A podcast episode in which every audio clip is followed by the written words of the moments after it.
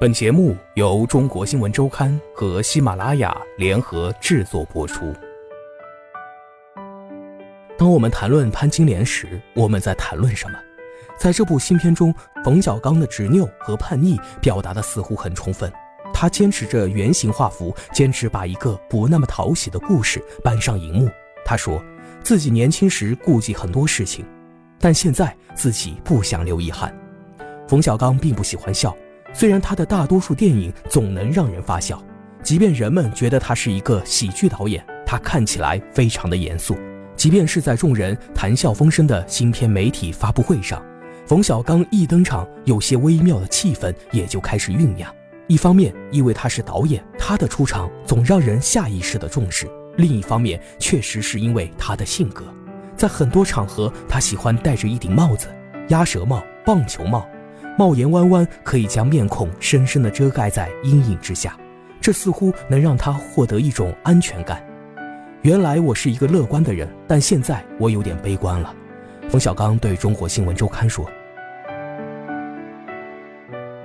冯小刚总想拍点不一样的东西，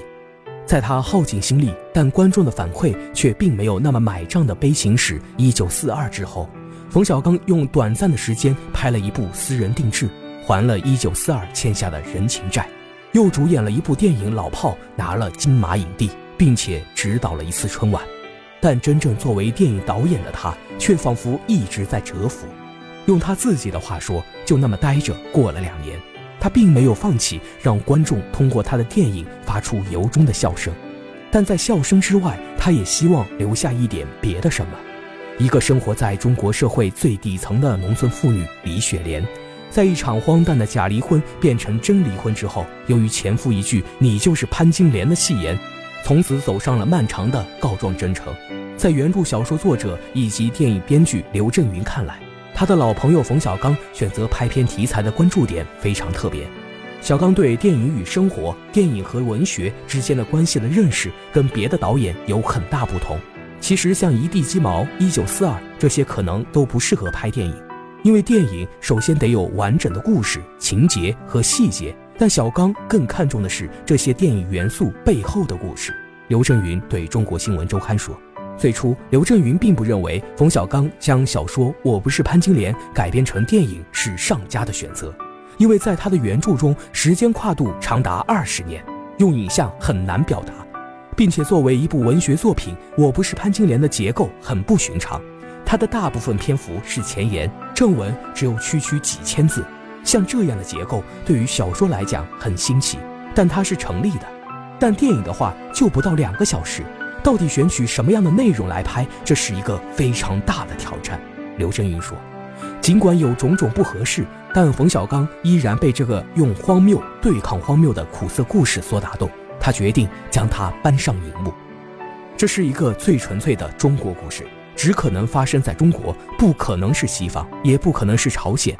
就是完完全全从我们脚下的这片土地上生长出来的。冯小刚这样对中国新闻周刊总结他的这部新片，在将小说改编成剧本的过程中，冯小刚总是习惯在凌晨之后与刘震云联系，仿佛面对着窗外黑沉沉的夜色，更能够让他与这个同时具备现实与荒诞两种色彩的故事构建起某种联系。在电影的定档发布会上，刘震云说：“冯小刚最初给自己规定了剧本几大元素，第一条是明星，第二条是脑残，第三条是不说人话，第四条是撒一口狗血。当然，这是冯小刚和老哥们儿刘震云之间的一次吐槽和反讽。刘震云明白冯小刚嘲讽的是什么，想要的又是什么。三个月后，他交给冯小刚的剧本完美的避开了上述的任何一条要点。与几年前拍摄电影《一九四二》。”长时间浸淫于风雪暴虐与战争硝烟中，虐身又虐心的创作方式不同。我不是潘金莲的拍摄过程看似是一次愉悦的经历。冯小刚带着他的团队来到婺源，通过圆形画幅的取景框，打量那些仿佛古中国山水画一般的风景，记录着古桥、石板、青苔与花格窗外绵绵的细雨。但这一次波澜仿佛发生在他的心里。如同一次茶杯里翻卷的风暴，最终波及大海；亦或是蝴蝶扑闪着一对柔弱的翅翼，却最终改变了许多人的命运进程。我不是潘金莲的小说依旧延续了他上一部作品一句顶一万句时四两拨千斤的轻灵却沉重的风格，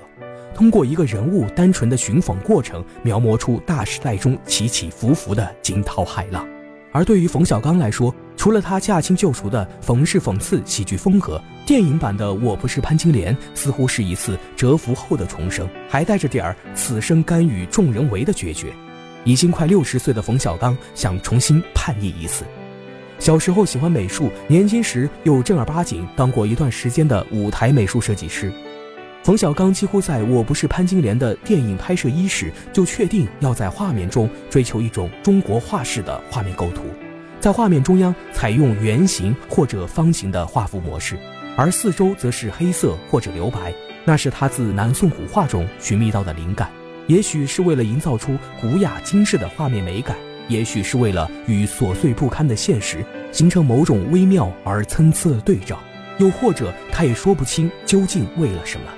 除了摄影师，没有人同意冯小刚的这种拍法。冯小刚甚至放弃了刘震云在原著小说与电影剧本中为故事所设定出的中国北方农村背景，而是一路向南奔去，最终在婺源找到了他心目中古中国的青绿山水，隐隐绰绰地应和着他预想中中国式的表达。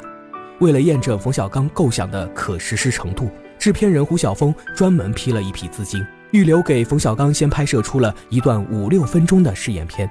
但看过试片之后，刘震云以及冯小刚的其余老伙伴们依旧没有被说服，因为没有人这样弄过，而且原型对电影画面的呈现效果非常有限制。刘震云对中国新闻周刊讲述他一开始反对的理由，刘震云甚至在公开场合当众否定过冯小刚两次，并且私下找到他和冯小刚共同的知己张国立递话沟通。